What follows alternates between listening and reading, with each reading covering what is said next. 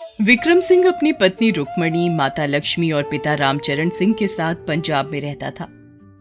वो एक फौजी था और साल में कुछ ही महीनों के लिए घर आ पाता था। उसकी शादी को दो साल हुए थे। उसकी पत्नी रुक्मणी प्रेग्नेंट थी और कुछ ही दिनों में उसकी डिलीवरी थी। इसलिए विक्रम थोड़े दिनों की छुट्टी लेकर रुक्मणी और अपने माता पिता से मिलने आ गया था। रुक्मणी, ज़्यादा दिन तो मैं नहीं रह पाऊँगा। वहाँ सबको मेरी ज़रूरत है बॉर्डर पर। तुम्हें पता ही है कि कभी भी लड़ाई छिड़ जाती है। और वैसे भी पंद्रह अगस्त नज़दीक है। और इस समय मेरा वहाँ होना बेहद ज़रूरी है। पर मुझे बस तुम्हारी और हमारे बच्चे की चिंता है कि मैं इस समय में तुम्हारा ख्याल नहीं रख पा रहा। आप परेशान क्यों होते हैं? आपका वहाँ होना बेहद ज़रूरी है। इस देश के लिए हमेशा आप आगे रहे हैं। और आपने हमेशा अपना फ़र्ज़ बखूबी निभाया है। मुझे आप पर गर्व है कि मैं आपकी पत्नी हूँ और जहाँ तक मेरे और हमारे बच्चे के ख्याल रखने की बात है तो माँ और बाबूजी हैं यहाँ। आप बिल्कुल परेशान मत होइए और अपनी ड्यूटी के लिए जाइए। अच्छा सुनिए, मैंने आज आपकी पसंद के राजमा चावल बनाए हैं। जल्दी से हाथ मुँह धो लीजिए, फिर साथ में बैठकर खाते हैं। सब साथ में खाना खाने बैठ जाते हैं और बातें करने लगते हैं। बाबूजी मुझे परसों ड्यूटी पर निकलना है। आपको पता ही है कि पंद्रह अगस्त नज़दीक है तो वाघा बॉर्डर पर कड़ी निगरानी रखनी पड़ती है। मेरा वहाँ होना बेहद ज़रूरी है। परसों ही निकलना है बेटा। कोई बात नहीं। वैसे भी तुम मेरे बेटे हो। इस पर मुझे बहुत गर्व है बेटा। जाओ, पर अपना ख्याल रखना, ठीक है? हाँ बेटा, तू जा तो रहा है, पर हर बार पता नहीं मुझे क्यों तुझे भेजते हुए घबराहट होती है। जब बचपन में तू छोटा था और अपने ताऊ जी को देखकर कहता था कि ताऊ जी मैं आपकी तरह फौजी बनूँगा। तब हम सब बहुत खुश होते थे। तेरे ताऊ जी तो अब इस दुनिया में नहीं है। आज भी वो दिन याद है, जब वो पूरी फौज को बचाते बचाते शहीद हो गए। बस, तभी से बेटा मेरा दिल बहुत घबराता है। पर मैं जानती हूँ तू मेरा बहादुर बेटा है और मेरा आशीर्वाद हमेशा तेरे साथ है। मैं जानती हूँ तू किसी मुश्किल में नहीं घबराएगा और हम सबका सिर ऊँचा रखेगा। मेरा प्यारा बच्चा बस अपना ख्याल रखना। माँ आप परेशान मत होना। मैं अपना पूरा ख्याल रखूँगा। पर इस तरह आप रोएँगी तो मैं मैं कैसे जाऊँगा माँ? चलिए ना हंस दीजिए। और अपने हाथ से आज आप मुझे राजमा चावल खिलाओ। जैसे बचपन में खिलाती थी। सब बहुत खुश होते हैं। विक्रम भी माँ के हाथ से राजमा चावल खाकर तृप्त हो जाता है। मानो उसे पूरी दुनिया ही मिल गई हो। अगले दिन रुक्मणी की माँ सुशीला उससे मिलने आती है।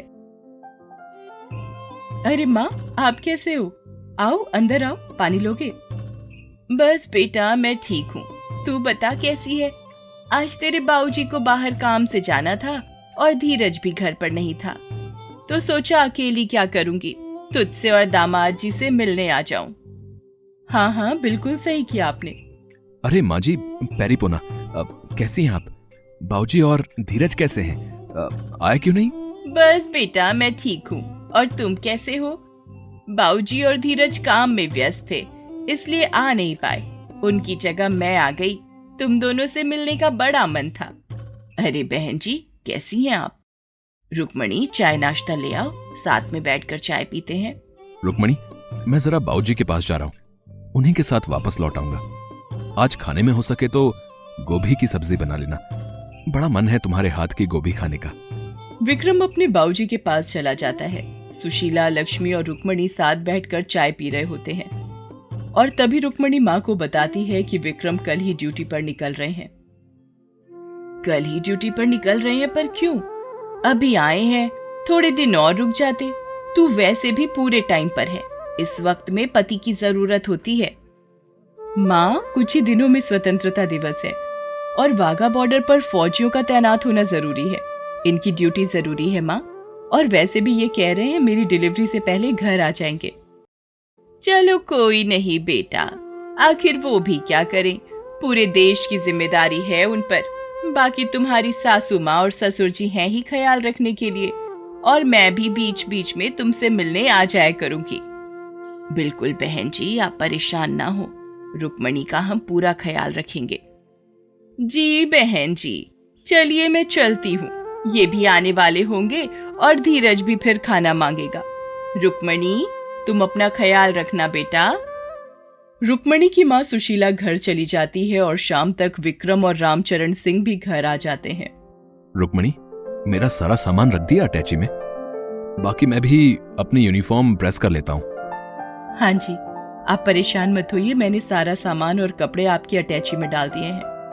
और आपकी यूनिफॉर्म भी प्रेस करती है। आह, तुमने मेरा सारा काम आसान कर दिया। इतना ख्याल रखती हो तुम मेरा। ये जानते हुए भी कि मैं एक फौजी हूँ। हमेशा मेरी जान का खतरा बना रहता है। पर फिर भी तुम्हारे चेहरे पर शिकन नहीं आती। तुम मेरा हौसला बढ़ाती हो। ऐसी पत्नी को मैं भला उदास कैसे कर सकता हूँ? बस एक बात बताइए। आप मेरी अगले महीने डिलीवरी से पहले आ तो जाएँगे ना? तुम चिंता मत करो। मैं डिलीवरी से पहले घर आ जाऊँगा। ठीक है? अगले दिन विक्रम सबको अलविदा कहकर अपनी ड्यूटी पर निकल जाता है।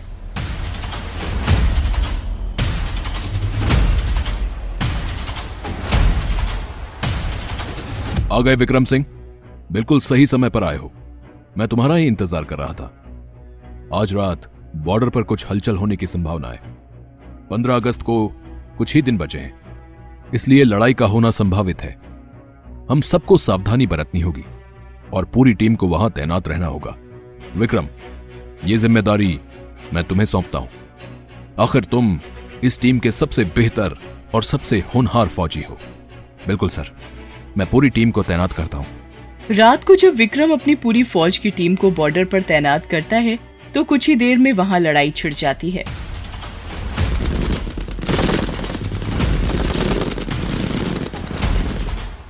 सभी फौजी अपनी पूरी मेहनत से लड़ते हैं।